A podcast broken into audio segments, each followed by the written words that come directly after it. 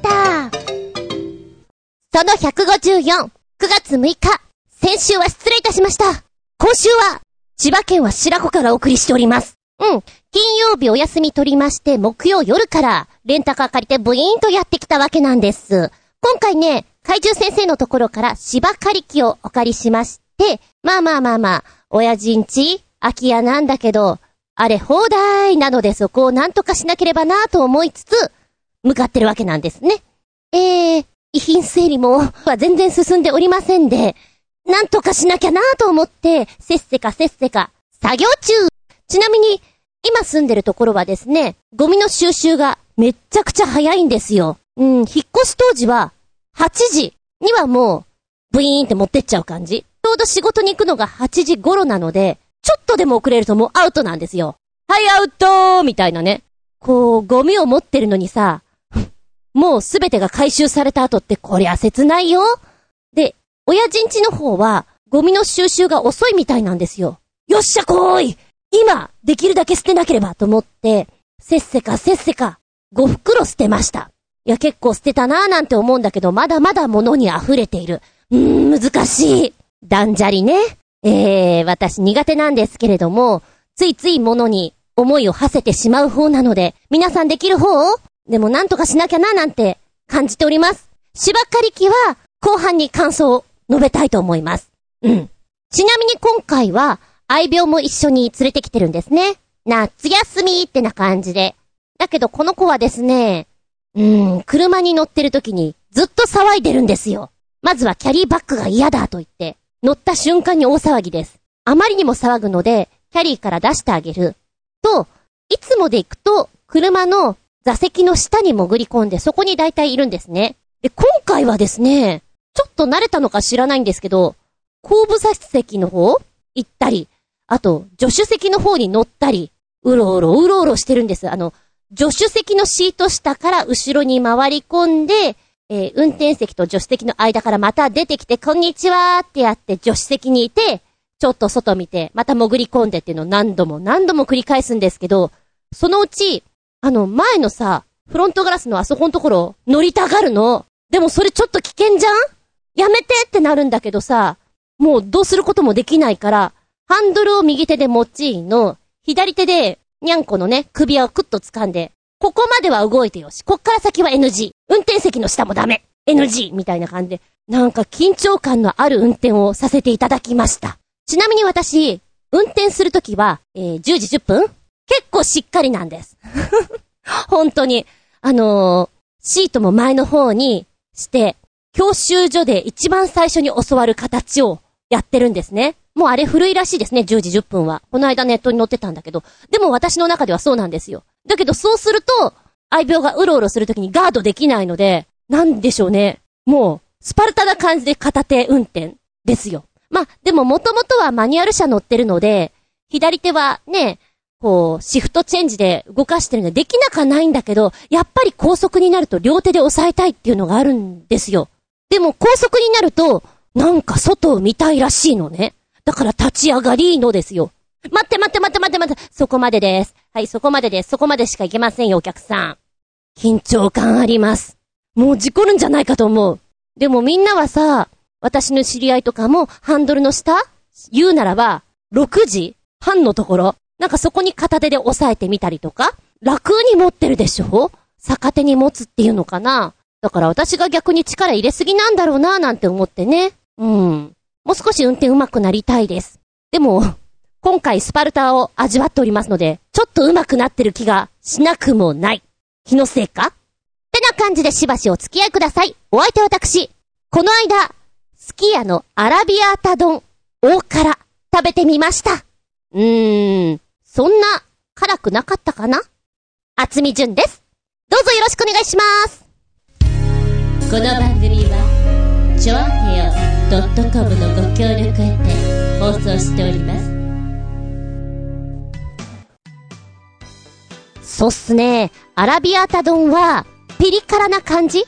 で、言うならば、米じゃなくて、パスタやペンネで食いたいなと思った。あとは、バケットに塗った食って食べる？そうすると美味しいんじゃないかなと思った。でもそれやると、スキヤじゃないなって。でもスキヤって 何、ネギトロ丼みたいなのやってるね。あれ？こ、こんなのもやってんだってちょっとびっくりたまげったよ。うん。私はピリ辛飯が大好きなんですよ。できたら唐辛子系。そうだなもうジャンクになればなるほどたまらんわって思います。あなたのおすすめピリ辛飯、何がありますか？もう食欲止まらんわってやつね。白米いくらでも持ってこいみたいな。もうトレーナーが眉を潜めますよ。ごめんごめんって思いながら食ってやりますけどね。あははは。だって好きなんだもん、体に悪いもの。あつみさんは好物何ですか？そうですね。最近は、肉が好きです。ハンバーグとか大好きです。そんな話をするわけなんですけど、この間、肉小屋というお店に行ったわけなんです。私ね、肉バル的なお店なのかと思ったんですよ。やれ、ちょっと、手ごね系、牛100%ハンバーグだとか、メンチだとか、あー、ローストビーフだとか、そういうの出すのかなと思っていたら、うーん、飲み屋さん的な焼肉屋さん？そうね、飲み屋の色がすごく濃かったな。で、そこでね、肉小屋カレーっていうのと、気になったのは、北海道山わさび丼。もう一丁。HG 卵かけご飯。うん。まあ、これは想像できるじゃないですか。卵かけご飯ですよ。もう一丁。プレミアム卵かけご飯。っていうのがあってね、すごい気になったの。カレー大好きだし、え、卵かけご飯もかなり好きなんですね。あれ食べると幸せだなと思うじゃないですか。それと別にプレミアムって何って思ったの。で、店員さんに聞きたいなと思ったけどさ、うーん、飲み屋の感じがすごく強くて、あの、一定のお客様とさ、んでさ、みたいな、お話をされてるわけですよ。聞きにくい。非常に。だからね、想像を膨らませるよね。HG 卵かけご飯は普通の卵なんだろうと。プレミアムだから、1個100円とか200円とかする卵なのかなって思ったのね。ただし値段がね、680円もするの。なんでかなえ、米がいいの？あーって思って、聞きたくて聞きたくてしょうがなかったのね。でもさ、あっちはあっちで話盛り上がってるから、すみませんって話に割り込むなんか、腰を揉んじゃう感じで嫌じゃんこれ言うとね、通じない場合があるから気をつけなきゃなんだけど、正確には、話の腰を折るだからね。わかってるよ、それ。この間ね、やっぱ飲みの席で、いやー、腰を揉んじゃうからねって言ったら、今そうやって言うのってマジで言われたから。うんうん、違うよ。うん、絶対に違うからね。えっと、話戻しまして、ね、あの、遮っちゃうのもなんだなと思ったので、うん、じゃあ、カレーください言ってカレーもらったんですよ。カレーも美味しかったですよ、マイルドで。でもやっぱり気になる。HG とプレミアム何が違うのか。でね、こう、お客さんとの会話が終わった店長さんがいたんで、今だと思って、聞いてみたんです。プレミアムって、卵が特別なんですかって。そしたら、あ、プレミアムですね。えっと、こちらは、卵かけご飯の上に乗ってるものが違うんですよ。おっと、何が乗ってんのかな？ウニとフォアグラが乗ってます。おー。美味しいのでぜひ試してみてください。おー。うん。わかった。危なかった。もう、勢いでプレミアムいっちゃおうかなと思ったの。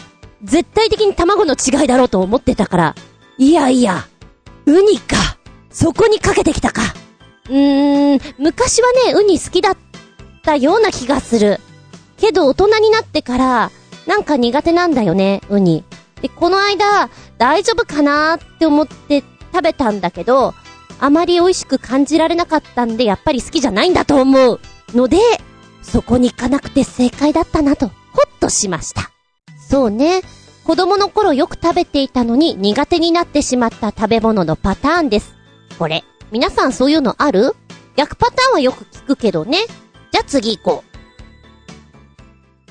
う。メッセージタイム。まずはコージアトワークさん。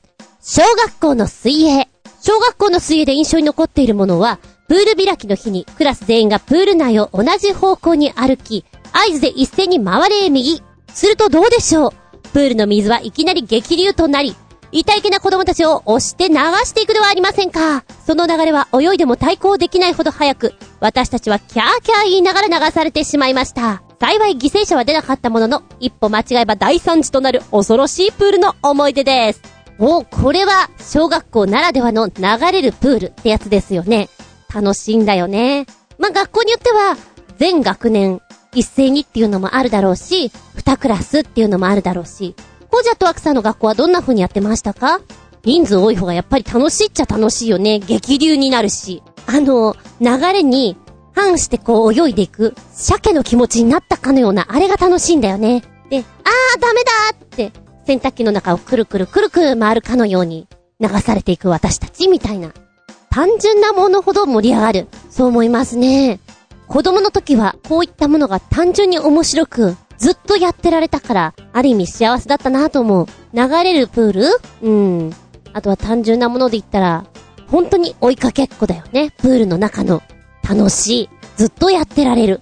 でも最近の子はさ、あんまりプール行っていないのか、お手入れをしっかりしてるのかわからないんだけど、あの、皮がめくれちゃってボロンボロンの人いないよね。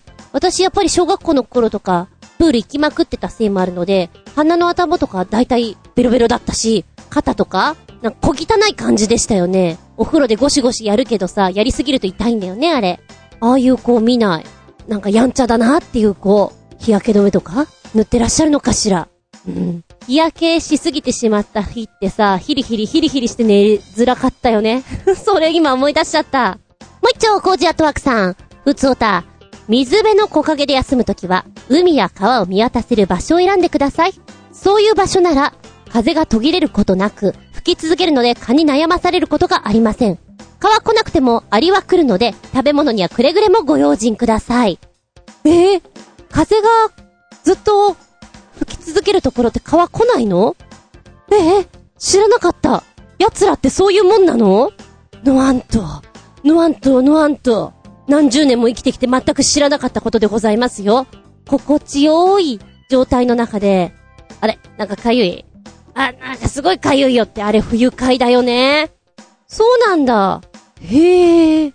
アリ、アリもちょろちょろしていて気になるときは気になるけど、もう外にいるときには、なんか、しょうがないかなって思うよね。丈夫になるっていうか、麻痺してくるっていうか。でもやっぱり食べ物にこう、ありありあり？あり？ってこう、たかられてると、いい気持ちはしませんね、と、思います。うん。で、蚊はさ、風が吹いてると、うまく飛べないからやってこないってこと？なんか、間抜けで可愛いな、だとしたら。でも、そう言われると、この、親自宅、風を通すために窓をいろんなとこ開けております。夕方すごくいい風が吹いてくるので、お昼寝するんですよ。猫と一緒に。刺されなかったかも。夜は、閉めて、エアコンかけていますので、ふと気づくとね、あれ？なんかかいい畜生やられたっていうのがある。窓を全開にすべきなんだ。なるほど。なんか、違う風に解釈してるかもしれないけど、一個お利口さんになった気がします。ありがとうございます。水辺の木陰って、風が吹いてたらそりゃもうたまらんわいな。やっぱりハンモック欲しいわいな。うん。続いてのメッセージは、新潟県のヘナチョコヨッピーくん取り残し分より、ネタもないので、こんなスーツケースできました。ユニークだと思いますが、日本でも使えるのかな？ダメ臭いよねっていうものね。ポチッと押すとこんなの出てくるよ。バイクみたいに乗って走れるスーツケース。超クールだって、そういや以前、空港内でお荷物をこう、ことこと引いてくのって大変でしょ？ほら、キックボードみたいにしちゃった。これでお荷物運ぶのも楽々、空港内の移動も、スイスイだよっていうのがあったかと思うの。あれのレベルを上げた感じ今度は、バイクみたいになってるんだって。商品名は、モードバークです。強力モーターと大容量のバッテリーを搭載しているということで、人間一人を乗せてまるでバイクのように移動することができます。がしかし、もちろんスーツケースの形なので、そうね、小さな小さな乗り物に乗ってる感じかな。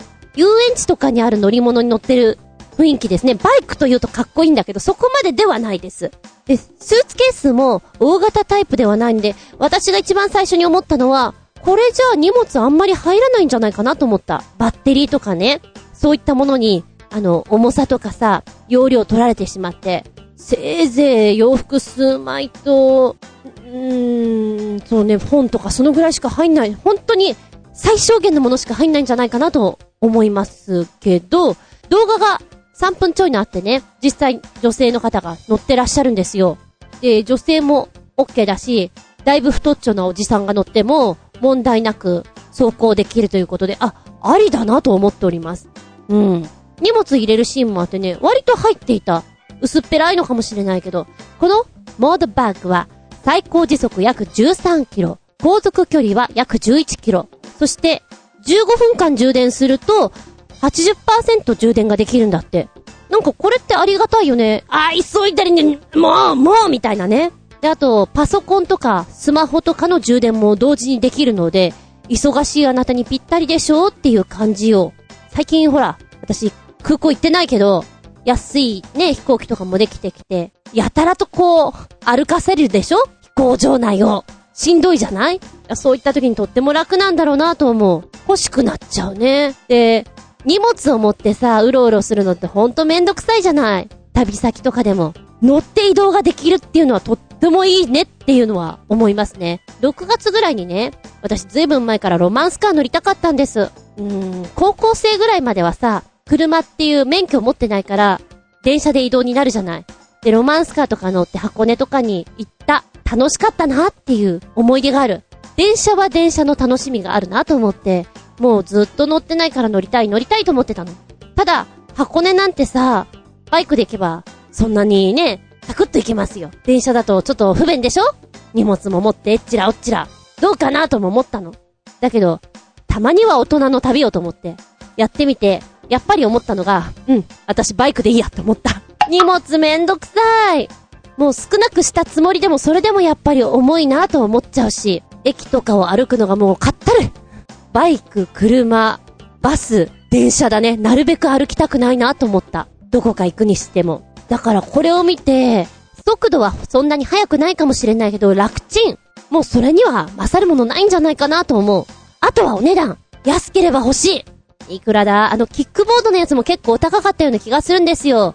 うーん。うーんって、私の中の想像する金額でお高いのを提示しましたけど、一番下ね、見ていくと、来年の1月出荷予定です。お値段は約10万円あれ？ずいぶん高かったな、みたいな。うーん。安くて、3キュッパ、2キュッパがいいな。かっこ希望。まあ、高くても、6万ちょい、6万9800円ぐらいな感じかなと思っていたら全然高かったね。やっぱり、相当バッテリーとかいいの使ってんだろうなと思う。お手入れも大変そうだな。海外旅行とかさ、出張がすごく多い人はこれいいと思う。だけどやっぱり日本ではこれ乗ってたら、おい、おいおいって言われちゃうような気がいたしますな。うん。海外出張が多い人にはおすすめですかね。10万で元取れたらそりゃいいんじゃないでしょうか。はい、ありがとうございます。ちょいちょいテンションが上がるスーツケースのお話でしたよ。そして新潟県のひなちょこよっぴーくん。小学校の水泳というメッセージ。僕ちゃんは泳げないのだ。よって、自分でも未だに理解していない悪魔の実の動力者かもしれないのだ。これすごくいいね。すごく楽しい気持ちになった。可愛らしい。悪魔の実の能力者か。これ、どっかで使いたいよね。いや、もう自分は使うところないけれども、今まさに泳がなければいけないような子たちに教えてみたい。この文句を。先生はどんな風に受け止めるだろうか。悪魔の実の能力者を分かってるだろうか。有名だからわかるかな？どうかな？いやーなんか、この言い訳すごく素敵よ。え、言い訳じゃないよね？あの、事実。悪魔の実の能力者かもしれない。ね？いいよ。とてもいい。ベリーグー。自分の頭をなでなでしてください。最高です。ありがとうございます。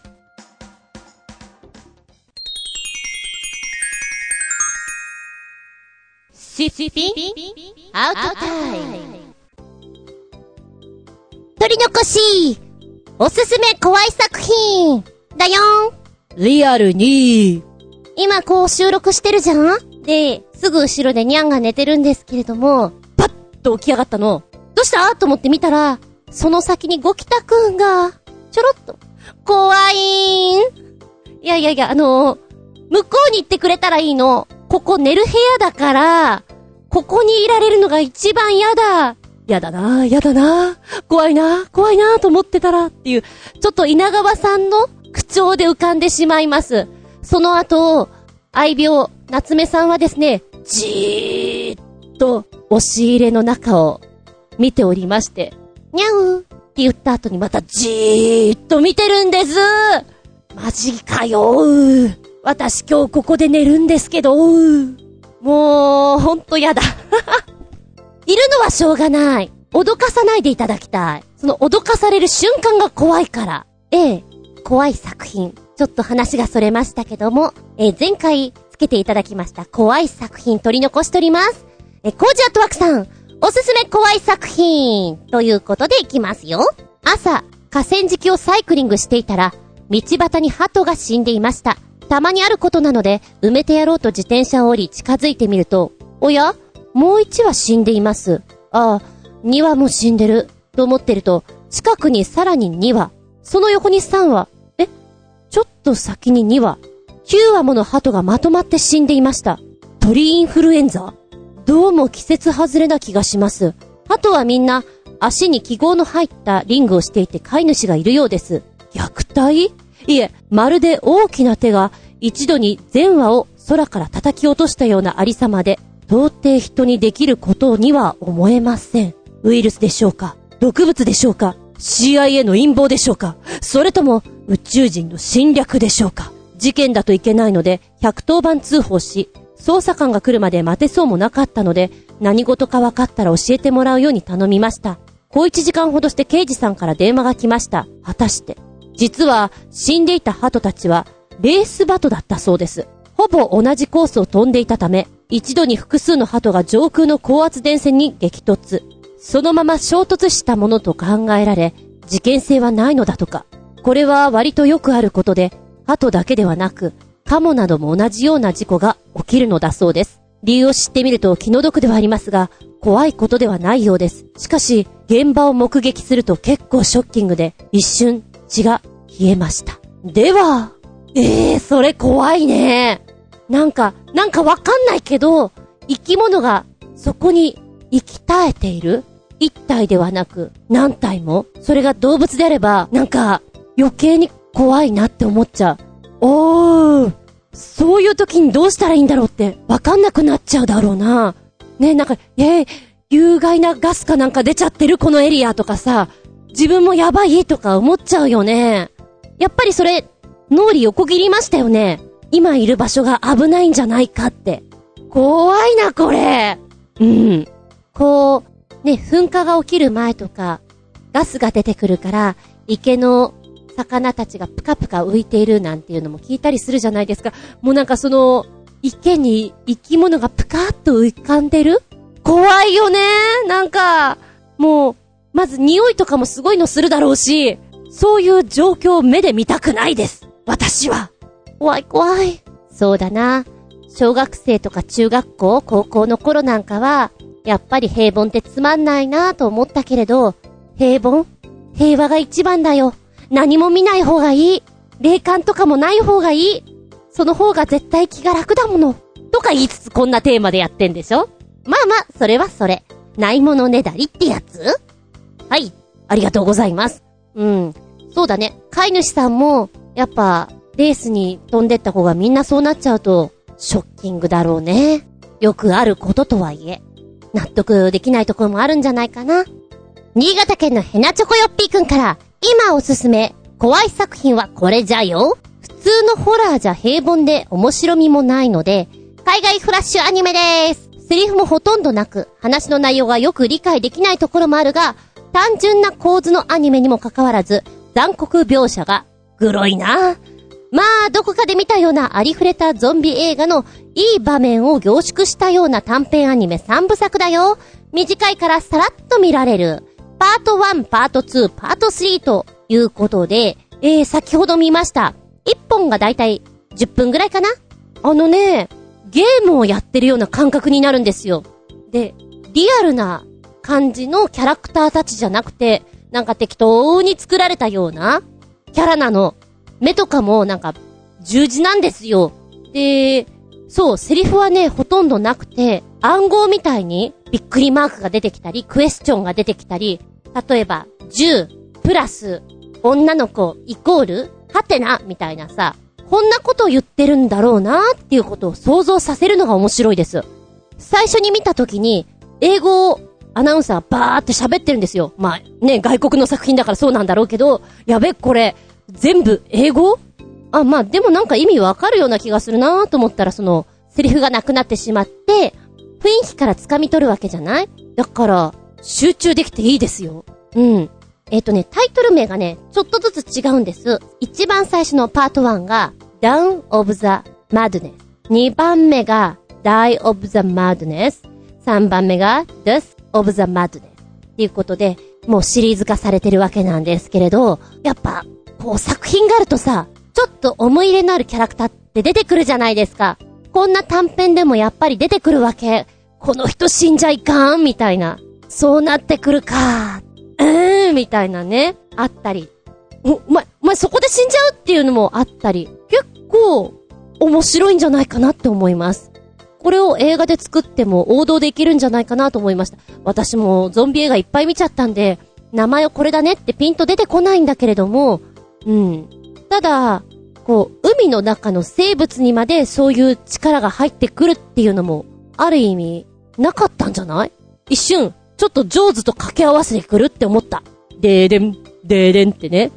うーん。楽しめました。そしてそこそこにハラハラできます。簡単なゲームでホラー系やってる時って淡々としてる方が怖いじゃないですか。で、さっきまで音があったのになんでないんだろう。あれなんか、ネット状況が良くないのかなと思って何度かやったんです。あれやっぱ音ないなと思ったらいきなりバーンと出てくるところがあります。ちょっとびっくりさせてくれて、ヒヤッとします。おすすめ、面白いよ、これ。うん。え、そしてもう一個つけてくれてるやつね。今おすすめ、怖い作品はこれじゃよ。これがフラッシュアニメのマッドネスコンバットシリーズの本編詰め合わせ。怖いのにもう飽きた人向け。残酷殺戮シーンのオンパレードをもう殺しまくりだよ。話の説明は不要かもしれないし、説明するのも難しい。僕ちゃんもパープリンなので、これ読んでもよくわからん。で、もう一個ついてんのがね、かっこ、今のところ全部詰め合わせだが、これで完結してるのか？まだ続くのは不明ということですね。一つ目は、ウィキの方の説明がドラーンと載ってます。で、二つ目は、うーんと、長かった。全部まだ見てないんだけど、56分どうなってんのかなと思ったら、やっぱり目が十字のやつで、おなんかどんどん戦って、ど、ど、どんどん戦ってるっていうか、右上で踊ってるやつが気になる。うん？うん？うんみたいな。そんな感じでスタートしております。えー、っと、マッドネスコンバット、ウィキの方はね、どんなこと書いたんだ？うーんとね、ウィキの方を見ると、ストーリーとかそういったものが、今、ちゃんと見ることができないのね。なんだろうと思って、いろいろ見ていたら、あ、もともとはゲームなんだ。で、ゲームの方から、キャラクターたちが面白いねっていうことで、どんどん立ってきてるんだなっていうのが分かりました。この、マッドネスコンバットシリーズになってるんですけども、キャラクターたちは、縦に細長い球体に十字を描いた頭部と、角が丸くなった消しゴムのような胴体、カービィのような足で作られた人間たちが繰り広げる、血みドロガンアクションということなんですね。で、何のために戦ってるかとか、そういうことが本当に分かってないんだけれども、主人公は、ハンク・ジェイ・ウィンブルトン。あ、ハンクって言うんだ。へー。彼を見ているとですね、めっちゃ強いんですよ。動きとかも超人的なんです。思い出したのは、ブルース・リーとか、ケンシロウとか、暗殺者っていうのをすごく思い出したんですけれども、別に銃を使わなくても素手でも十分強い。で、後半の方に入ってきて、彼はですね、もっと忍者のような動き、サングラスをし、アクションが変わってくるんですね。で、最後の方はなんかサイボーグになるらしいんですけれども、へー。で、彼もね、倒せないようなキャラクターがいまして、あれ？なんかこれ、ちょっと面白キャラが出てきたのかなっていうのがいくつかあるんですね。頭に天使の輪っかをつけたキャラクター。で、彼はすごい力を持ってるんです。天使なんだ。うーん、何のために出てきたのかななんて思うんだけれども、彼が出てくることによって、殺されてしまった人が生き返って、ハンクを襲ったりとかね、そういうことができるんですよ。ちょっとだから、ゲームをしていたら出てきて欲しくないキャラクターなんだろうな、なんて思ってね。今、この56分ちょいある中を、ちょ、ちょっと見させてもらったんだけど、最終的にはゾンビになったり、いろいろ 動きがあって面白そうです。ちょいちょい見ていきたいと思います。うーん。そうだな。キャラクターいっぱいありすぎて見分けるのが大変って感じがします。もしよろしければご覧ください。えー、私はやっぱりこの一番最初で右上で踊ってるやつが好きですよ。かわいい。ありがとうございます。うん。怖い作品。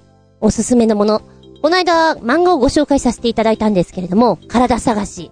私はゾンビ映画とかすごく好きなんですけども、ホラー映画とかも好きなんですけど、怖いというかちょっとほら、終わった後にバッ、バッドな気分うつうつとした気分になるものが多いので、実は面白いけど、もう張り切っておすすめっていう感じのものは、うん、どれかなって思っちゃうのね。ある程度ほら見てる人だったら、あ、これもねなんか内容が面白いよっていけるんだけれども、なので、シンプルに、一番最初に帰って、稲川淳二さん、いいですね。今年の夏は何本かこう、うん、そうね、録画したものを見ていたんだけれども、夜、エアコンを効かせて、少し音を大きめにして、お風呂とかもう終わった後に、暗闇の中で見る。そうね、もっと撮っとけばよかったかなと思うんだけど、大学の頃、高校の頃とかよく見てたの。ただ、稲川さんって喋りが上手なんだけども、何を言ってるかちょっとわかりづらいところもあるじゃないですか。滑舌がクリアじゃないっていうのかな。聞きにくいんだけど、あの時は、うん、それがちょっとね、鬱陶しいなと思ってた時もある。今、改めて聞くと、ああ、すごいこの世界に連れてってくれるのが上手なんだなって思って。私が今回聞いたのは超怖い話シリーズ、稲川淳二のあまりにも怖すぎる話、ジョーを見ました。上下とあるんでしょうね。うん。あとは、なんかその怪談話の昔のシリーズから2014年バージョン、2015年バージョンって稲川淳二さんを委員長に迎えて、どれだけゾッとしたかっていうのを、あの、ボタンを押してね、お客様、あとは、あの、ゲストの人々のゾッと具合で点数を取っていく、そしてグランプリを取らせていくなんていうのを見ていて、あ、これ、面白いな。いろんな人がこう喋ってくるの楽しいなと思った。怖くないのもある。ああ、脳裏に焼き付いちゃったななんていうのもあったりしてね。うん。やっぱり原点に立ち返ると、こういうシンプルなお話怪談話、あとは、文字、怖い本はいっぱいあると思うけど、ショートストーリーなんかはやっぱりグッとくるなと思いましたね。なんか、夜中にそんなの読んでいて、ワクワクしていたのを思い出しました。もしよかったら、百話物語とかね。うん。短いからどんどん読めるんだけど、イメージが膨らんでくる。だから、そうだな。お家で夜、ひっそり読むのもよし、さらにドキドキ感を増したいんだったら、移動中、そして移動先、ホテルとかで読むと、もっと楽しいんじゃないでしょうか。これからどんどん秋めいてくるでしょ読書の秋、ショートストーリーとしていかがですか？もう行っちゃうコージアットワークさん。怖い話。怖い話が聞きたいですか？これは私の友人の体験なのですが、彼は親との折り合いが悪く、早く自立しようと仕事の掛け持ちをし、溜まった資金でリスキーな資産運用をしていました。思い切りが良く、感覚的な友人は調子よく稼いでいたようです。しかし、そこで、リーマンショックが起きました。彼の資産運用はどうやら儲かることを前提に、最低の保証金だけで動かせる最大の額面を投資するものだったらしく、実際にあったお金の数十倍の負債に加え、多額の違約金を課せられたようでした。この友人からは、あのさ、昔君に1000円貸さなかったっけ？という電話が最後、今も音信不通のままです。うん。こ、これは、あっちの世界の話じゃなく、リアルに怖い話っすね。ね。なんかシャレにならないのってあるじゃん？どうしちゃったかなと思うけど、こう、周りに話を聞くのもためらわれるようなのってあるじゃない？どうしたんだろうね、お友達。大丈夫だろうかね？やっぱ夢あるけど、資産運用って怖いよね何があるかわかんないじゃんなんか、ブラックな空気を感じます。なんかあんまり立ち入ることができないラインのものって怖い。どうしていいかわからず。それにちょっと似ているんだけれども、同世代で音楽の趣味が結構似ていて、バンドもやっていて、タイミングが合えばよく飲んでるっていう方だったんですね。で、夜中にメールが来たと。忙しい時は本当にもう連絡しないので、久々にメール来たそうなんですよ。夜中に来るのもおかしいなと思ったら全部ひらがなで、助けてください。私は今、どこどこ病院に監禁されています。そんなような内容だったんですって。で、あの、監禁されていて、変な注射を打たれようとしております。だから助けてくださいみたいなのを書いてあって、いや、どうしていいかわからないんだけどって言ってましたね。え、普通に電話したらいいんじゃないんですかって言ったら、いや、でもなんかあの、こんな内容じゃんこんな内容の中でちょっと話をするのもさ、しかも、切羽詰まってる感はあるんだよね。いや、そうなんだけど、なんかちょっと命に関わるようなものは連絡していいんじゃないかなとは思ったり、思わなかったり。難しいよね、その線引きは。冗談なのか冗談じゃないのかわかりにくいところって怖い。お金が絡むとさらに怖い。怖いよ、コージアットワクさん。ブルブルだよ。最後にそんな話を聞いてしまいました。ちょっとうつうつとした気分で。怖い話、ありがとうございます。はい、お手入れいきます。メッセージ、新潟県のひなちょこよっぴくん。ネタもないがなんか気になるカエルくんです。この見てくれには、癒し効果もあるかも、かっこ笑い。ということで、ポチッと押すとタイトル小バエがいなくても欲しくなっちゃう。小バエ鳥、小バエ捕獲家主任、カエルだ、トッタロウ。これ名前なの。カエルだ、トッタロウくん。うーんと、見た目は可愛いカエルさんの置物に見えますよ。だけど、小バエを取ってくれるのです。これね、6月のお話なんだけれども、ちょうど、梅雨が終わって暑くなってくると、なんでしょう、食べ物もほら、すぐにダメになったりするでしょ？台所なんかも気がつくと、あれ、なんか、小バエ小バエいる？っていうのが増えてくるのが、このぐらいの時期。そうね、私も小バエ取り機とか買ったことあるけど、見た目は可愛らしいものではない。ただただホイホイ的な感じですよ。実際撮ってくれてんだかどうなんだかもよくわからなかったです。だから、そんな小映え取り機みたいなのを置くの嫌だなと思ってたんだけど、置かないとさ、奴ら増えてくるから、しょうがないなと思って置いていたのね。だけどこれ、置いても、見た目的には、なんか変わらない、いや、むしろ可愛くなるんじゃないっていう感じですよ。捕獲器は、ありますよ。だけどそれグリーンでね、葉っぱみたいな感じなの。その上に、カエルちゃんがペターンと座ってるんですよ。この子の名前が、カエルダトッタロウ、男の子。小映え捕獲家、主任ということで、まだまだ、課長、部長までにはありますけど、今主任頑張っておりますっていうところでしょうか。アマガエルちゃん的なさ、リアルなお顔立ちしていて、可愛いんですよね。うん。グリーンと共にこの子を置いていたら、セット的にもいいですよ。カエルダ主任の任務期間は30日ということです。業務内容はただ座っているだけの簡単なお仕事だということです。30日経ってしまったら、下の殺虫成分が入ってる部分を取り外してしまって、カエルダさんだけをね、飾っておくのも可愛いじゃないですか。えー、こういうの流行ってたんだね。知らなかった。女子なんかはね、やっぱり虫嫌だからこういうの置きたいですよね。置きたいけど、リアルなものは、やはり置きたくないので、そこから目を反らせてくれるような、こういうカエルダさんはとてもいいと思います。うん。欲しくなっちゃうね。でも私ね、今、やっぱり小映えが嫌なので、でも猫がいるでしょ？どうしても生物的なご飯ができるんだけ、できるっていうかゴミが多くなってしまうんだけども、水を切って、えー、袋に入れて新聞紙で丸々っとして冷凍してしまいます。冷凍ボールを作ります。即冷凍。で、ゴミを出すのがもう今日とかだったら、そのまんま外に新聞紙で丸々丸ってやってビニール袋に入れて捨てますけれど、基本的には冷凍。なんか嫌だなと思うところもあるんだけど、あの、玉ねぎの皮とか、そういうのやらない。肉、魚系の生ものとか、缶詰のちょっと余ってしまったものとか冷凍します。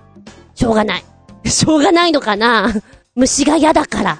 凍らしてしまうのさ。これで奴らもこれまいよ。はっはっはってやってます。どうかなとも思うけどね。うん。あの、カエルもそうだけど、カメレオンとかもさ、虫さん食べてくれるじゃないですか。ちょっと欲しくなったりするときあるよね。あの、下でペタってやるのを見たいみたいなさ。カエルだ、トッタロウ。もしよかったら、あなたのお家にいかがですか？ええ、いい仕事、しますよ、きっと。ありがとうございます。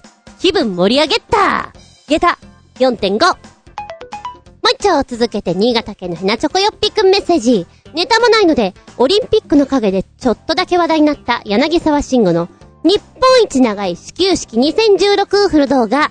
ちなみにおまけとして2015年版、長えよかっこ笑いということでつけてくれました。知らなかったこれ話題になってたんだね。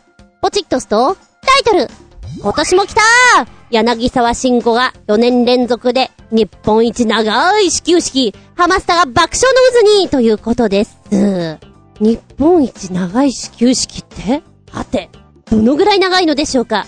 この日本一長く日本一愛されてる始球式は8月14日、横浜スタジアムで行われたんですね。横浜 DNA、ベイスターズ対広島カープの試合前に行われたということで、柳沢慎吾さんの始球式というのは4年連続。今年の設定は横浜港対広陵港でした。テーマがあるんだ設定というか。なるほどね。ふんふんふんふん。え、今年のこの始球式、前のパフォーマンスですね。えー、約9分間のドラマということでございます。9分間盛り上げるっていうのすごいよね。ファン、嬉しいと思う。で、なんか あの、柳沢さんが、一応ほら、高校野球の設定で行くじゃないですか。ちょっと実況みたいなのするんですね。それを、ちゃんと選手の人たちが答えてやってくれてるのが面白いし、なんだろうね、サービス精神旺盛ですよね。で、9分間ずっと動いてるし、ずっとなんか喋ってるし、歌ってるし、パワフルです。こりゃすごいや。野球知らなくても楽しめんじゃないのかな。なんか喋った後とかさ、移動したりするときって間が悪くなっちゃうじゃん。もうそこもね、ピンクレディのサウスポー歌って繋ぐんですよ。てーてーてーティーティーティーっていうのずーっとやってて、息上がらずやるのすごいだろうなと思った。いや、息上がってるよ。しんどいことやってるなと思う。そのエネルギーがやっぱりお客さんにわかるから楽しいなこれは。で、ボール投げた後とかの盛り上がり具合とかね、最高です。えー、2015年バージョン、2016年バージョン、2つつけておきますので、お楽しみください。うん。改めて柳沢慎吾さん芸達者だなって思った。ありがとうございます。びっくりたまげたプチゲタ話。寒寒のまっきー木曜の夜に白子にやってきたわけなんだが、まあまあまあまあ、眠くてな。スリルある運転をさせていただきましたよ。だけど眠くてな。もう一生懸命車の中で、歌ったり、喋ったり、実況中継ですよ。でも歌うとね、嫌がるんだよね。特に高音は。猫って高音ダメらしくて、めちゃくちゃ文句言われるんですよ。なので 本当に眠い眠いっていうことをずっと言いながら走っておりました。いや、事故りそうで危ないなと思ったよ、私も。で、白子について、あー、眠ー。ちょっと仮眠と思って、あー、仮眠のつもりが起きたら3時半ぐらい最近よくやっちゃうんだけどね、そういうの。あ、いけないいけない、コンタクト取ったり、お風呂入んなきゃって思って、えー、お湯をね、ダバダバダバダバっと入れて、その間に、寝る準備をしの。さて、入ろうと思ったら、おや？水、あれ？あー、私バカだから？寝起きでこう、お湯を出したつもりが水なのかと。もう、しょうがないな。浴槽に浸かるのは、諦めて、じゃあシャワーでね、温まろう。髪の毛とか洗おう。と思って、お湯を出す。うーん、なんかなかなかお湯にならないな。ん？ん？どうしたのかな？一回止めてみる。湯沸かし器を見る。ん？何この E の位置って。もう一回電源を入れ直し、スイッチオンお湯をダバダバダバダバダバ。ん ?E の1。何？お湯にならない木あなた。マジですか？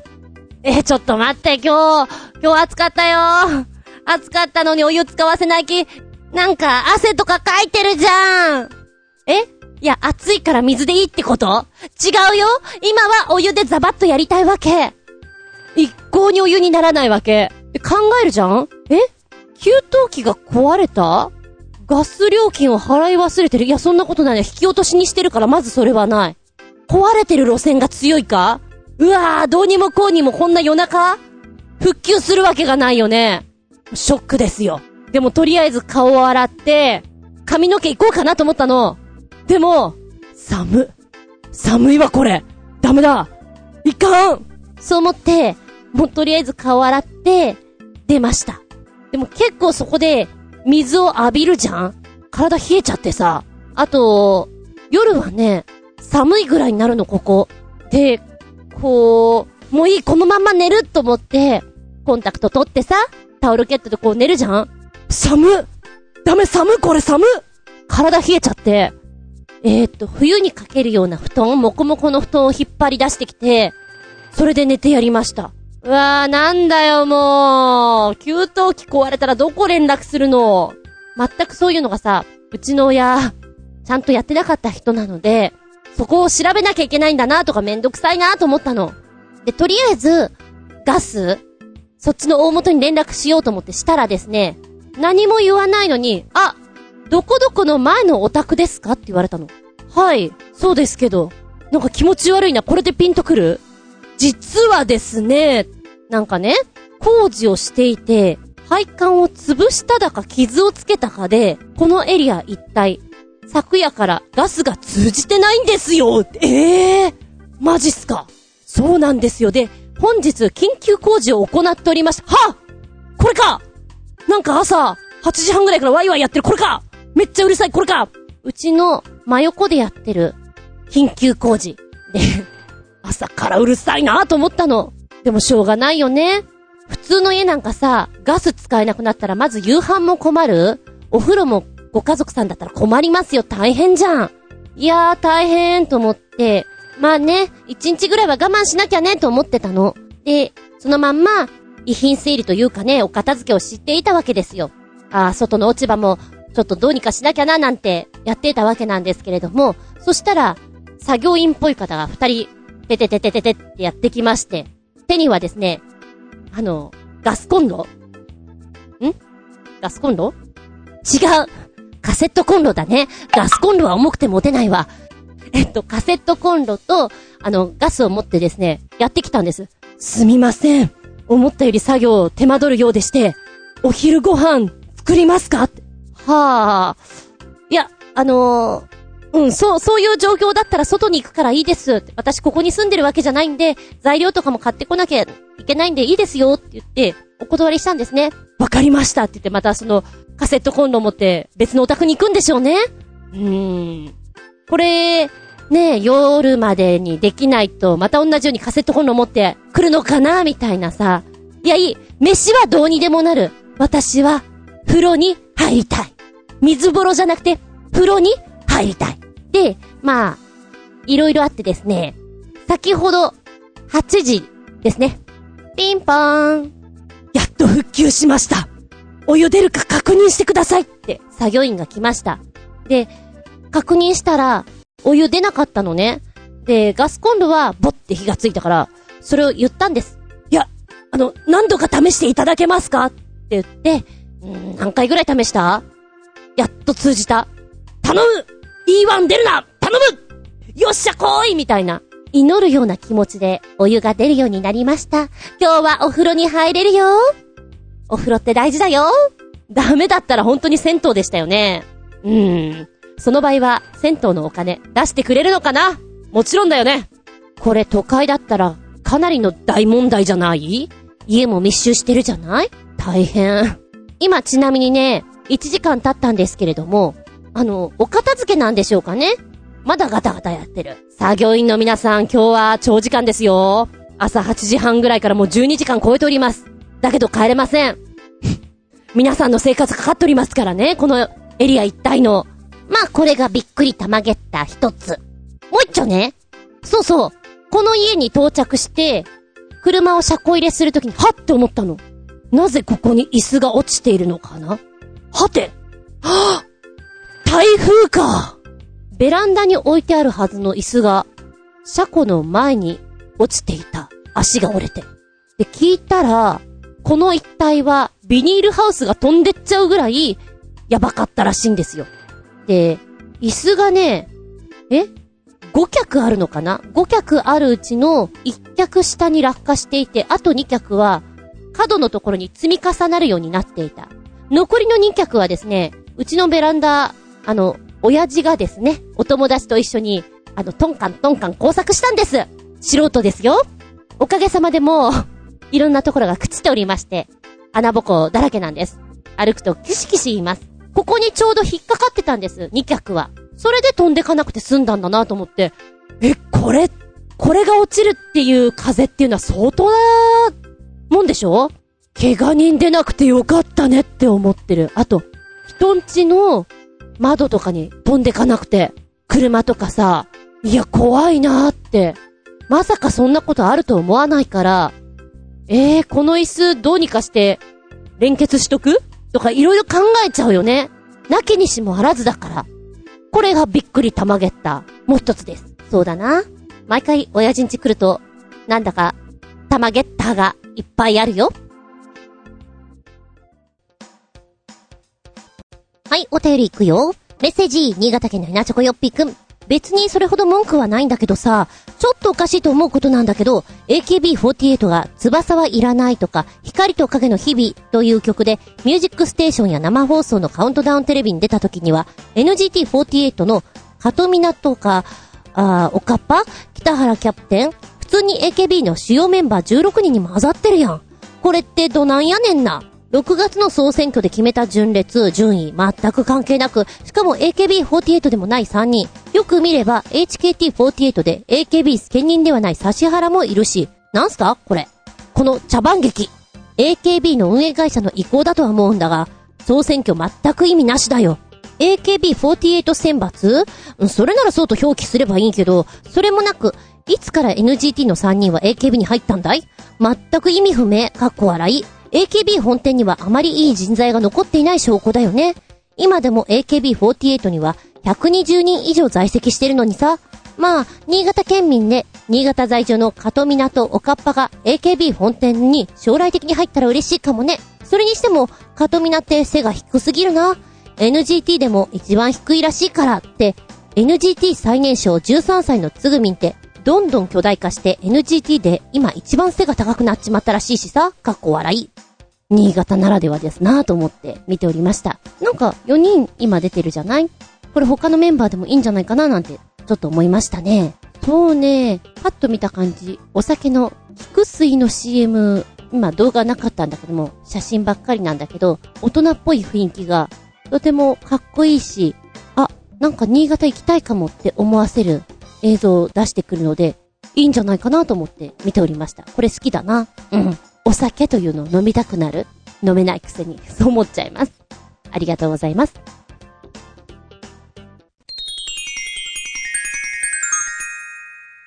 シシピンアウトタイム本日のテーマは、ミラクルです。ちょっとしたことが、お、すげえにつながるのって割とあると思うんです。小さなことでいくと、こう、鼻をブイーンと噛んだ鼻紙、ティッシュですよ。まるまるっとして、ポーンと投げた先にうまいことゴミ箱にインするとき。ちょっと嬉しいじゃん？ま、そのぐらいじゃミラクルとは思わないけれども、それの延長線ですよね。すげえこれみたいな。私、結構濃厚なんですよ。で、にゃんと遊んでる時に、小さなボールを投げる。そうすると彼らが加えて持ってくるっていう遊びをしてるんですけれど、こんなに濃厚なのに、ご飯の時間には小皿にね、スープとか出して置いとくんです。で、ちょうど玄関の方に行く間ぐらいにそれを置いてあるんだけども、投げるたんびにそこに入ってしまう。ホールインワンですよ。べちゃっと。不愉快でしょうがない。もう普段濃厚なくせにどうしていつもそこに入るのかなって思いながら、自分にミラクルって思っちゃうね。そう。そして、この間、お話をさせていただきました。ミラクルな注射をする方々っていますよね。ぴったしきっちりぎっちりってやつです。面白いからさ、ネットの方にも、これミラクルでしょってあげたの。そしたら、コメントがね、入ってきますよ。まず最初にヒロさん、初めてコメントさせていただきますよ。これ、普通に当たってますよねかっこ笑い。とか。丸蔵さん、てっきり、事故った車だと思いました。笑い。とかね。まあまあ、そう見えるよね。うんそのぐらいのインパクトがあるなと思います。で、他の方も、カプリコさん。事故の写真かと思いました。かっこ笑い。まさにミラクルーって入ってます。もう一つね、えー、タクシーの車の方も乗っけたんだけど、タクシーの方の車はなんかコメント入ってないな横ぴったりなんだけどなこれもミラクルだと思うけどなうん。街中を歩いていて、ミラクル駐車しているのがあったら、さあ、激写しよう面白いぞどうなってんだこりゃと。どうやって乗ったんだこりゃ降りたんだっていう。明らかにその隙間もない時あるからね。窓？みたいな。面白くてしょうがないです。ちなみにどうでもいいんだけども、ミラクルというと、ミラクルガールを連想し、ミラクルガールというと、柔道アニメ、柔道漫画の柔らを思い出します。長井まりこ。ミラクルガールね。えー、カラオケで歌うときに2番目ぐらいに歌ってたんじゃないかな。一番最初が踊るポンポコリンな。で、その次ぐらいがこれ。で、3曲目ぐらいに、小昼巻かおるの、シティハンター愛を消えないで。だいたいこの辺歌ってたな、なんてね。ちょっと思い出しておりました。はい。話がそれた、戻る。ミラクルな出来事ということで、ゴルフをされる方は一度はやってみたいと思うであろう。ホールインワン。でもホールインワンしたらしたで、皆さんにやりましたよーっていう報告とともになんか差し上げたりするじゃないですか。あれ？なんか変な習慣だなとも思いません？ねえ。なんか全然いいじゃないと思うんだけど、まあ、報告するとともにお祝いしてくれるからなのかもしれないんだけどさ、一回だけ銀座で働いてた時に、ホールインワンしました的なもので、なんかもらったな。記憶にないわ、何もらったかすら。で、やっぱりお店からもおめでとうございますって言ってシャンパンかなんか開けたような気がしなくもない。うん。大人の礼儀なのかなみたいなさ。どんな気分なんだろうね。打った時に、ゆー、コットン、カラカラカラって入った時の気持ちって、間違いなく信じられないっていう気持ちが入るんじゃないかなと思うんだけどさ、スポーツする人は、もう絶対無理だろっていうショットシュートがうまいこと決まったりすると、お、ミ、ミラクルーって思うだろうね。よく、バスケの選手がさ、もうダメ元でポーンって投げたのが入ったりするじゃん、シュッと。いや、あれもさ、絶対入ればいいよっていう気持ちはあるだろうけど、狙える時間とかもないだろうしね。投げちゃえっていう中で決まるわけだから、どんな気持ちなのかなって思う。ちょ、っと俺のほっぺつねってくんない？みたいな。そんな気がしてなりません。可愛らしい。はい、ここでメッセージいきたいと思います。ミラクルの方ですな。ゴージャットワクさん、テーマ、お邪魔します。ミラクルなことといえば、私の人生における二つのジャンプについてお話しなければなりません。念のため、申し上げておきますが、集英社とは何の関係もありません。あ、あのジャンプとは関係ないってことですよ、皆さん。いいですか？一つ目のジャンプは、中学の放課後、部活に急いで階段を駆け下りる私の足に、掃除中の下級生が使っていたモップが引っかかり、足を取られて、私は勢いのついたまま階段で転倒したはずが、踊り場に立っていました。後ろから来ていた友人が目を丸くして、お前、今一回転した、と、どうも空中でぐるりと回って、無事足から着地したようです。偶然なので、感動も何もないミラクルでした。ええー、これすごいねだってね、階段で転倒って言ったら結構大事ですよ。くるん？かっこいいでも自分では何が起きたか分かってないんでしょなんか残念な感じ。ぜひ覚えておきたいよね。どうなっていたかっていうの。へー。ミラクル何年生だったか覚えてますか？いや、そんなできるんだね。階段も、じゃあ、低いとこじゃなくて、ある程度高いところだよね。えっと、どう、どうなったの？どう、繰り返って、後ろに？だよね後ろでくるーん。後ろでくる、なんで覚えてないのそこ もう、聞きたいじゃない。わあ。えー、そして二つ目のジャンプ。こちらは、大学時代ですって。初めて行ったスキーで、友人にいい加減な暴言を教わっただけで、上級者コースを滑り、止まれないまま商店街を抜け、駅前まで行ってしまったりした後、林間コースに挑戦中、前を滑っていた人が急に転びました。私は止まれないし、避けれませんうわーあれ？後続の友人によると、私はわずかに跳ねるようにしてギリギリで転倒した人の上を通り過ぎたのだそうです。これも本人に自覚がないため、何の感動もないミラクルです。もちろん、その後何度試してもジャンプなんかできませんでした。わあ二つ目もすごいねいや、まず最初のとこもすごいなと思った。止まれないまま商店街を抜け、駅前まで行ってしまって、そして林間コースでしょ？命知らずめ、怖いよもう。なんか、止まれないスキーヤーって怖いよね 暴走中でございます。本人の意思とは関係なく進ませていただいております、みたいな。いや、これも、ぶつかってたら相当だよね。ジャンプしたんだ。ミラクルだね。ジャンプってできるもんなんだ。もう本能的にやってるから記憶に残ってないのかな？いやー、なんでしょうね。催眠術をかけてあの時の話を聞いてみたいです。メンタリストだ、メンタリスト。そういうのって結構潜在的に覚えてるって言うじゃない。へー。すげえ。私だったら間違いなく、あー、血を流しながら笑ってそうな感じこ、転んじゃったみたいな。ぶつかっちゃったみたいな。これはびっくりたまげたあげた5つリンゴンですな。なおかつ、ミラクルーキラキラ度数も高いですよ。ひゃっほーお見事です。ありがとうございます。いいなぁ。私そういうのないなぁ。人様の注射がすごいなぁとかそういう話だもんなぁ。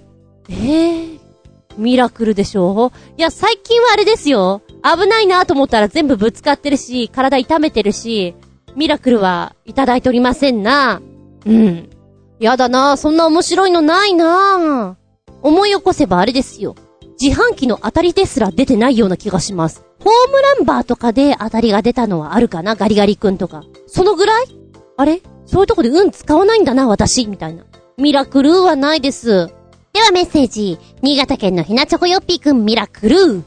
ミラクルな曲といえばこれ。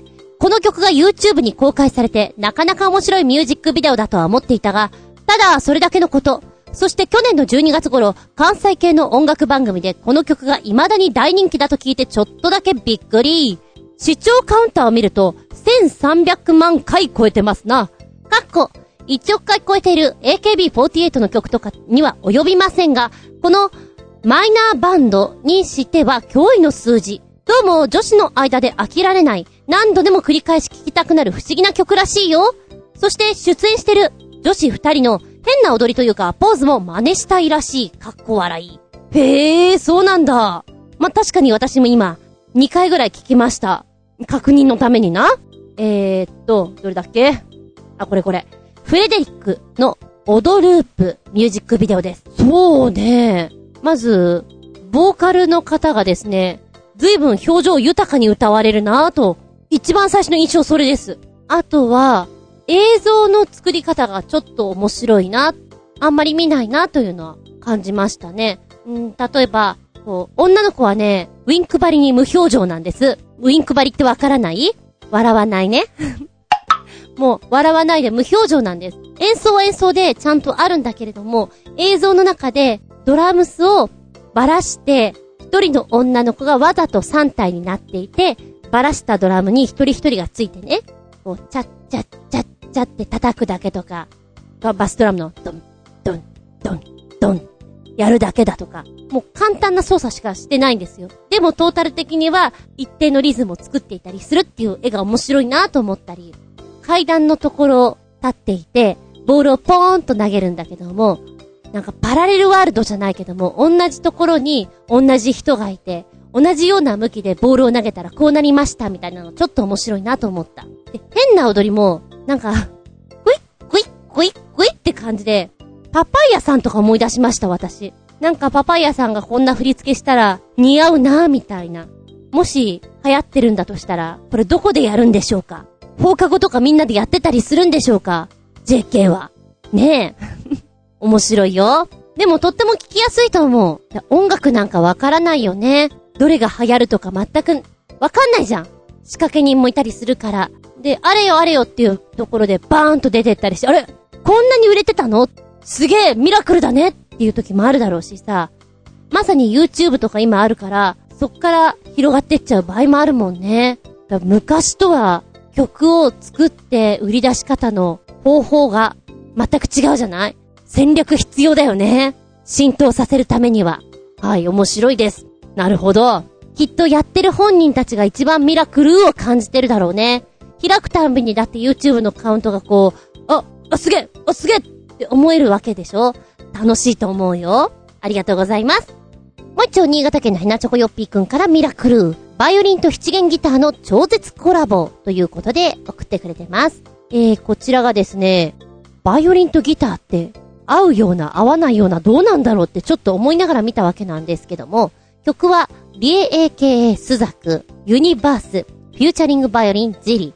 映像見てるとね、シャンデリアが見えて、パッと見よ悪魔と天使がいるように見える。そんな感じ。バイオリンのジリさんは、黒いいでたちで、黒っぽいメイクでやってるんですけれども、バイオリンってさ、伸びやかで、なんかちょっとこう切ないような音色を奏でるじゃないですか。その伸びやかな音色を同じようにギターが演奏するんですね。じゃん、じゃんって入ってきて。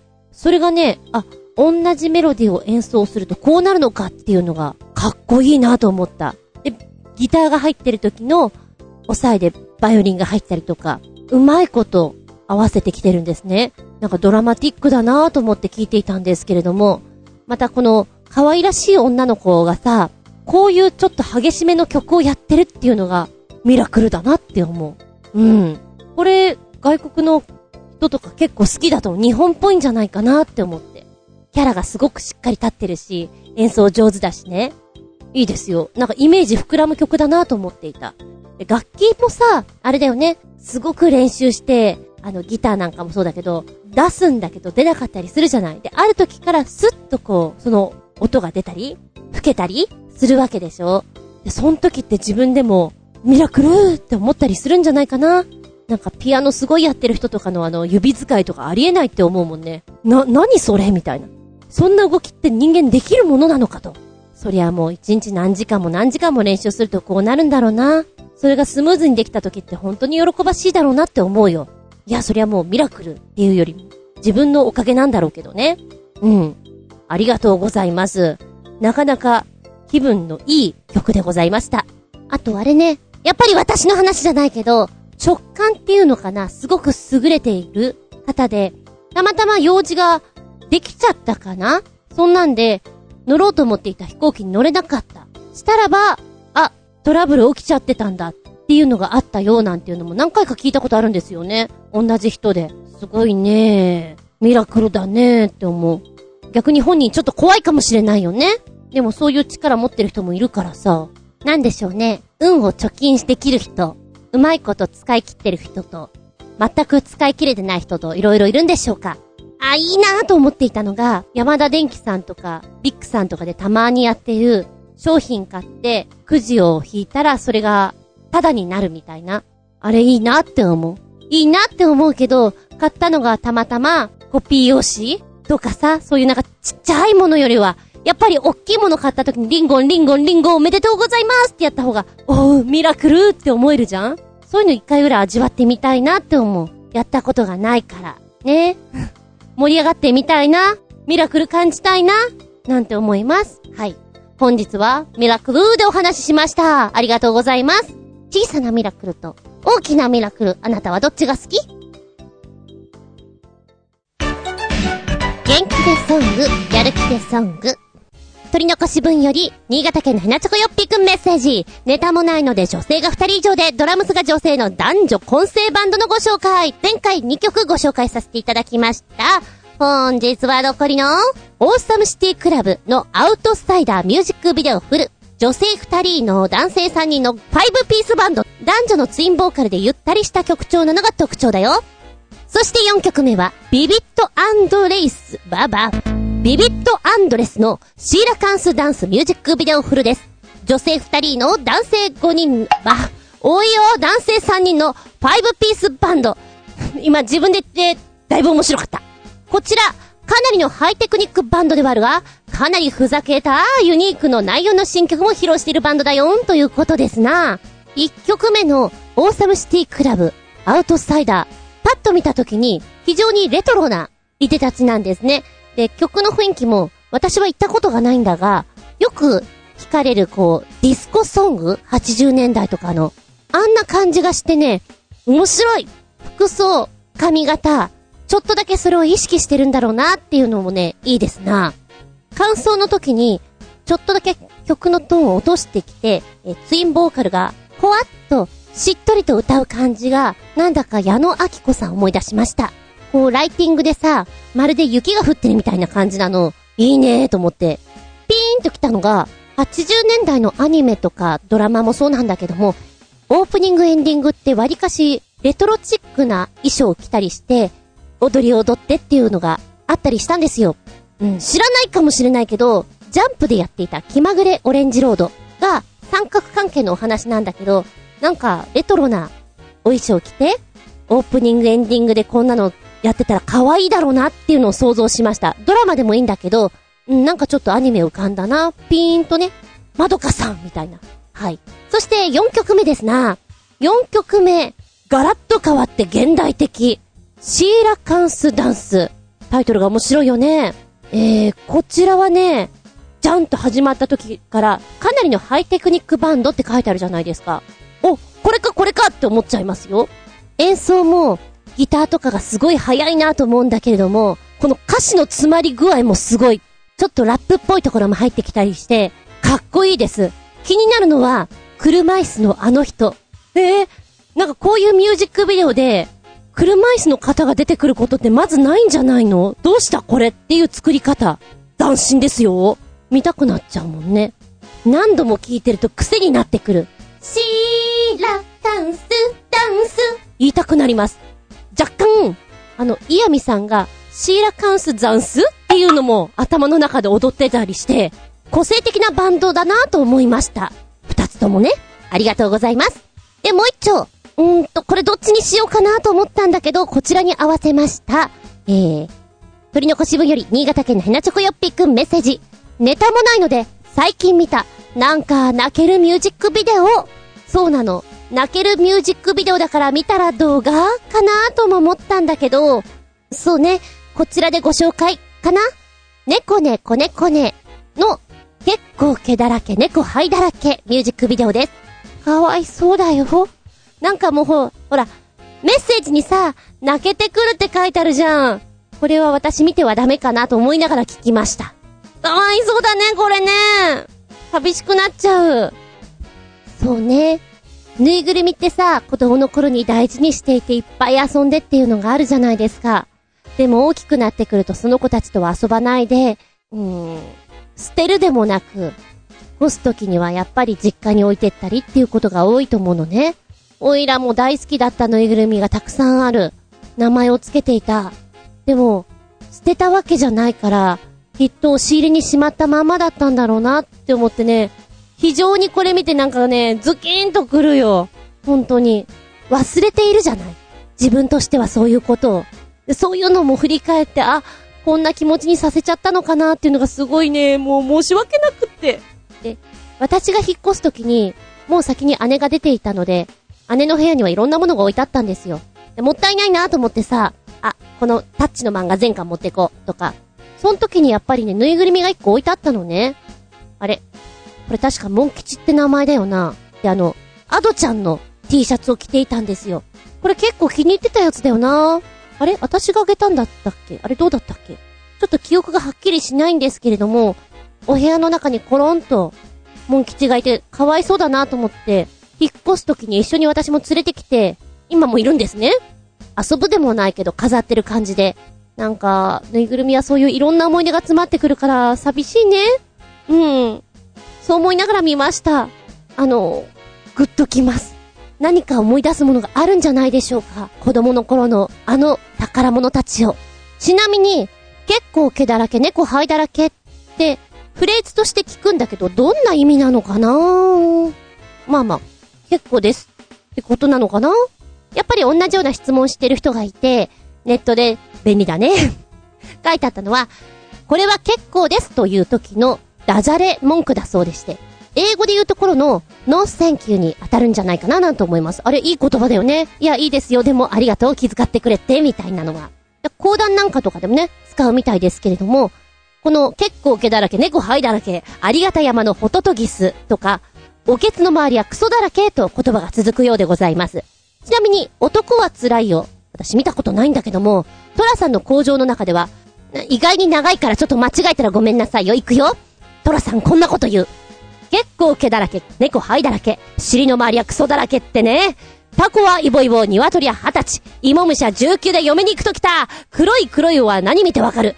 色が黒くてもらいてなけりゃ山のカラスはゴケばかりね。色が黒くて食いつきたいが、あたしゃ入れ歯で歯が立たないよときやがった。どう？まかった数字がこれだけ。どう？一声1000円と行きたいな。おい、ダメか？ほら、800、600、よーし腹切ったつもりで500両と持ってけな、なにこれすごい難しい。すごい難しい。トラさんどんな時にこんなこと言ったの？ほう。まあそういうことです。結構毛だらけ、猫灰だらけ。使ってみてください。時代を感じます。えー、ぬいぐるみのこといろいろ思い出しました。モン吉も大事にしたいなと思っております。ありがとうございます。泣けてきた。キュンキュンした。元気でソング、やる気でソング、プラス、泣けるミュージックビデオ。この番組は、ちょあへよ .com のご協力へて放送しております。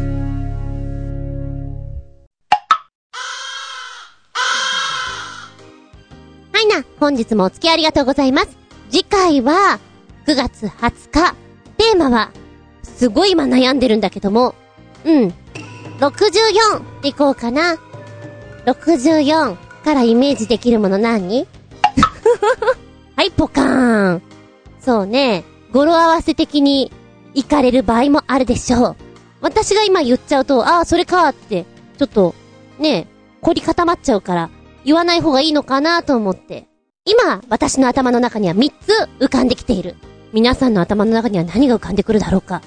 ま、ちなみにね、あの、今、水曜日のクラスなんですけれども、高学年組、喋るのがすごく苦手なんですよ。自己表現が。なので、フリートークタイムを毎回設けてまして、はい、じゃあ今日のテーマはこれ。はい、今回これだからってこう、始まる5分ぐらい前にホワイトボードにちゃちゃっと書くんですね。で、だいたい1分、1分半ぐらいで、まあ、適当に喋ってよっていう練習をさせてるんです。結構面白いネタがここでありましてね。え、4回ぐらい前だったかなフリートークお願いしますって言った時に、ちょっと待ってくださいって言って、え、20分ぐらい考えたかな?君たちは一体何を考えてるの?私は何をしてればいいの?っていう、そんな状況下の中、毎回やってたら本当に上手くなってきてね、今、話を聞くのも面白いなと思ってるんですよ。うん。この間聞いていて それはひどい話だなと思ったのが、64関連させて、凝り固まらないでくださいね。子供の頃って、ミミズだとか、好きじゃないですか。石ころひっくり返してさ、もじょもじょもじょって出てくるの。で、その中でも、ダンゴムシ、コロンコロンして可愛いよね。ね、なんかの、ツンってやったコロン、ツルン、コロンみたいな。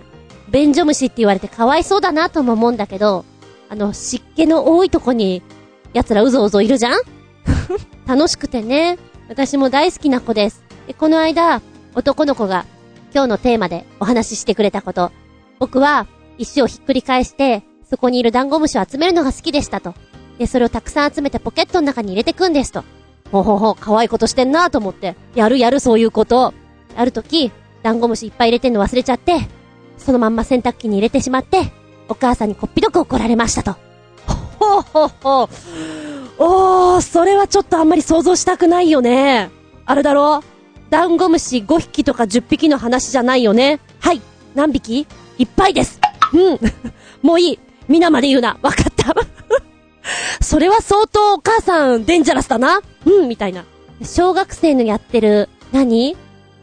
いたずらと、嬉しい、楽しい、喜んでもらえるっていうのが、こう、相まみえてるところが、微笑ましくもあり、リアルに想像すると、恐ろしくもある。ね？みたいな。まあ、大人になればなるで、奴らの話もいっぱいあるし、64。みんなは何を想像する？一個言っちゃったけどな。次回は9月20日だぞ。私も調整取って頑張るぞ。頑張りきれなかったらごめんだぞ。では次回は9月20日、日付が変わるその頃に、テーマ64、お付き合いくださいね。お相手は私、知ってた？小学校って今、黒板ないらしいよ。ホワイトボードらしいよ。びっくりたまげた。下駄5つ、リンゴンリンゴンリンゴンリンゴン。黒板ないってどういうこと？厚み順でした。見舞い聞く舞い話す舞い。ずんこの話も、もうおしまい。あばよ、あばよ、あばよ。そうだ。フリートークでもう一つ面白いの聞いたよ。水泳部の子がね、こう、水泳帽被るじゃん。だけどあれ、きつめでさ、なんかこう、頭が痛くなっちゃうような水泳帽とかあったでしょ？でも水泳部だし、つけなきゃいけないってことで、それをして、ゴーグルつけて泳いでると。だけど、だんだんだんだんそれが緩んできてしまって、取れてしまうと。わからなくはないんだよね、それね。で、泳いでたら取れてしまう。で、そのままプカプカ浮かせてると迷惑になるから、パッと取って、ポーンと放り投げるんだって。もうそんなのを毎回繰り返してるらしくて、新しいの買えばいいのになって、ちょっと思った。で、この間試合でした。試合の時にやっぱり脱げてしまってね。あ、いかんと思って、バッと取って、投げつけたんだって。そしたら隣のコースにいる人にバチッと当たってしまって、超びっくりしてたんだって。うん、そりゃそうだろうね。でも、もう関係なく、バシャバシャ泳いで、私は進みましたって言ってたんだけど、お前さ、それ妨害じゃないの？って言ってやった。ああ、そうですね。でも、でも必死だったんですとは言ってたけどね。面白いネタ、やっぱ持ってるよ。みんなね、聞いててワクワクしちゃう。びっくりたまげった。でも水泳帽って私も嫌いだった。髪の毛全部入れなきゃいけないじゃんなんかこう、キュポって感じがすっごい嫌だった。懐かしい。でも私だったら、脱げたら脱げっぱなしにしとくよ。